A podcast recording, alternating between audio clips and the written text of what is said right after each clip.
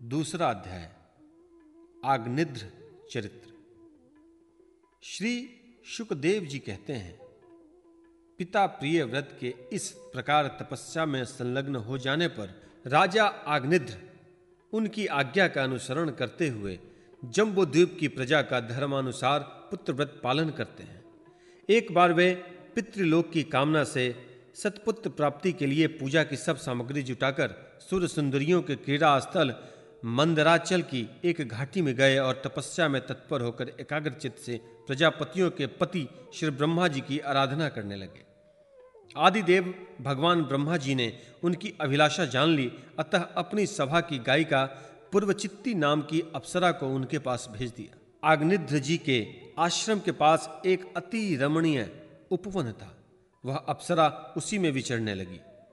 उस उपवन में तरह तरह के सघन तरुवरों की शाखाओं पर स्वर्ण लताएँ फैली हुई थी। उन पर बैठे हुए मयूरादि कई प्रकार के स्थलचारी पक्षियों के जोड़े सुमधुर बोली बोल रहे थे। उनकी षडजादी स्वरयुक्त ध्वनि सुनकर सचेत हुए जलकुकुट, कारंडव एवं कलहंस आदि जलपति भांति भांति से कूजने लगते थे। इससे वहाँ के कमल वन में सुशोभित निर्मल सरोवर गूंजने लगते थे। पूर्वचिति पूर्वचिति की विलासपूर्ण सुललित गतिविधि और पाद विन्यास की शैली से पद पद पर उनके चरण नुपुरों की झनकार हो उठती थी। उनकी मनोहर ध्वनि सुनकर राजकुमार आग्निध्र ने समाधि योग द्वारा मुंदे हुए अपने कमल कली के समान सुंदर नेत्रों को कुछ कुछ खोलकर देखा तो पास ही उसे वह अप्सरा दिखाई दी।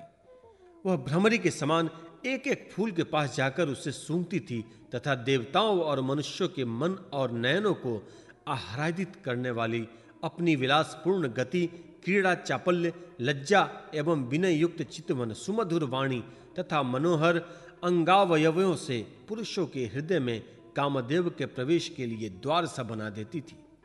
जब वह हंस हंस कर बोलने लगती, तब ऐसा प्रतीत होता, मानो उसके मुख से अमृत में मादक मधु झर रहा है। उसके निश्वास के गंध से मद्दांध होकर भौरे उसके मुख कमलों को घेर लेते। तब वह उनके बचने के लिए जल्दी जल्दी पैर उठाकर चलती तो उसके कुचल कलश, वेणी और करधनी हिलने से बड़े ही सुहावने लगते। यह सब देखने से भगवान कामदेव को अग्निद्र के हृदय में प्रवेश करने का अवसर मिल गया और वे उनके अधीन होकर उसे प्रसन्न करने के लिए पागल की भांति इस प्रकार कहने लगे, मुनिवर तुम कौन हो? इस पर्वत पर तुम क्या करना चाहते हो?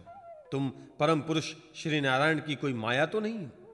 भवों की ओर संकेत करके सके तुमने ये बिना डोरी के दो धनुष क्यों धारण कर रखे हैं। क्या इनसे तुम्हारा कोई अपना प्रयोजन है? अथवा इस संसाराज्ञ में मुझ जैसे मतवाले मृगों का शिकार करना चाहते हो? कटाक्षों को लक्ष्य करके तुम्हारे ये दो बाण तो बड़े सुंदर और पहने हैं। अहो इनके कमलदन के पंख हैं। देखने में बड़े शांत है और है भी पंखहीन।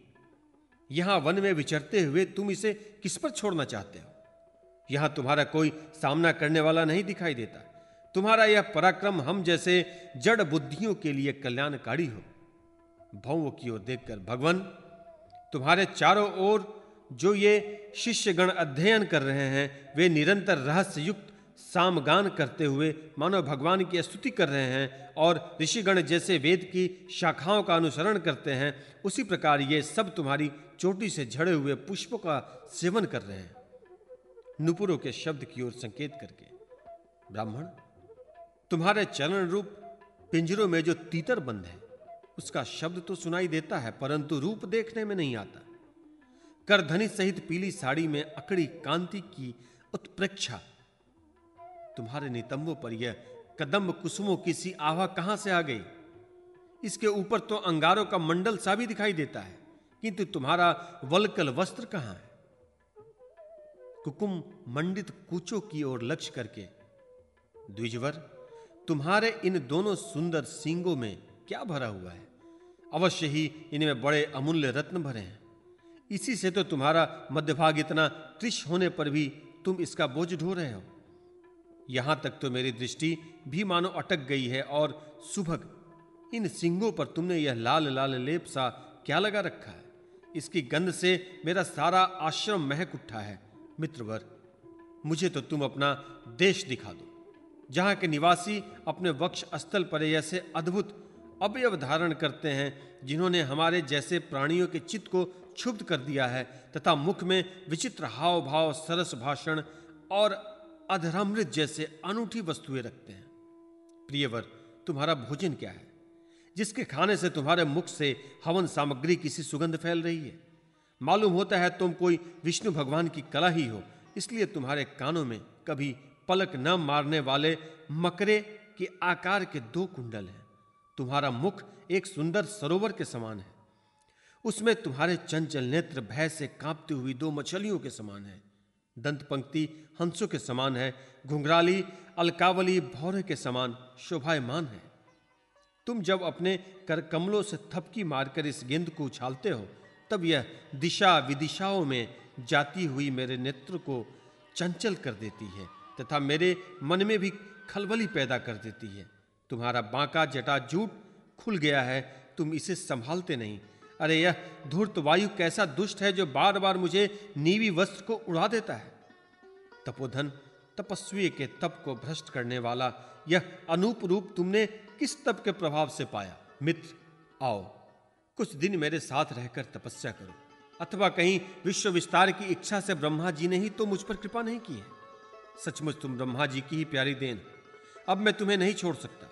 तुम में तो मेरे मन और नयन ऐसे उलझ गए हैं। कि अन्यत्र जाना ही नहीं चाहते। सुंदर सिंगों वाली, तुम्हारा जहाँ मन हो मुझे वहीं ले चलो, मैं तो तुम्हारा अनुचर हूँ और तुम्हारी ये मंगलमयी सखियाँ भी हमारे ही साथ रहे। श्री सुखदेव जी कहते हैं, राजन अग्निद्र देवताओं के समान बुद्धिमान और स्त्रियों को प्रसन्न करने में बड़े कुशल थे। उन्होंने इसी प्रकार की रचिता तुरमयी मीठी मीठी बातों से उस अप्सरा को प्रसन्न कर लिया। वीर समाज में अग्रगण अग्निधर की बुद्धिशील रूप अवस्था लक्ष्मी और उदारता से आकर्षित होकर वह उन जम्बू द्वीपाधिपति के साथ कई हज़ार वर्षों तक पृथ्वी और स्वर्ग के भोग भोगती रही। तदंतर नृपवर अग्निध्र ने उसके गर्भ से नाभि, किम पुरुष, हरिवर्ष, इलावृत, रम्यक, हिरम्य, कुरु, भद्राक्ष और केतुमाल नाम के नौ पुत्र उत्पन्न किए। इस प्रकार नौ वर्ष में प्रति वर्ष एक के क्रम से नौ पुत्र उत्पन्न कर पूर्वचिति उन्हें राजभवनों में ही छोड़ फिर ब्रह्मा जी की सेवा में उपस्थित हो गई। ये आग्निद्र के पुत्र माता के अनुग्रह से, स्वभाव से ही सुडौल और सबल शरीर वाले थे। अग्निध्र ने जम्बू द्वीप के विभाग करके उन्हीं के समान नाम वाले नौ वर्ष भूखंड बनाए और उन्हें एक एक पुत्र को सौंप दिया। तब वे सब अपने अपने वर्ष का राज्य भोगने लगे। महाराज आग्निद्र दिन दिन भोगों का भोग भोगते रहने पर भी उनसे अतृप्ति रहे। वे उस अप्सरा को ही परम पुरुषार्थ समझते थे। इसलिए उन्होंने वैदिक कर्मों के द्वारा उसी लोक को प्राप्त किया जहाँ पितृगण अपने सुकृतों के अनुसार तरह तरह के भोगों में मस्त रहते हैं। पिता के परलोक से धारने पर नाभि आदि नौ भाइयों ने मेरु की मेरु देवी, प्रतिरूपा उग्रदंश्री लता, रम्या, श्यामा, नारी, भद्रा और देववीति नाम की नौ कन्याओं से विवाह किया।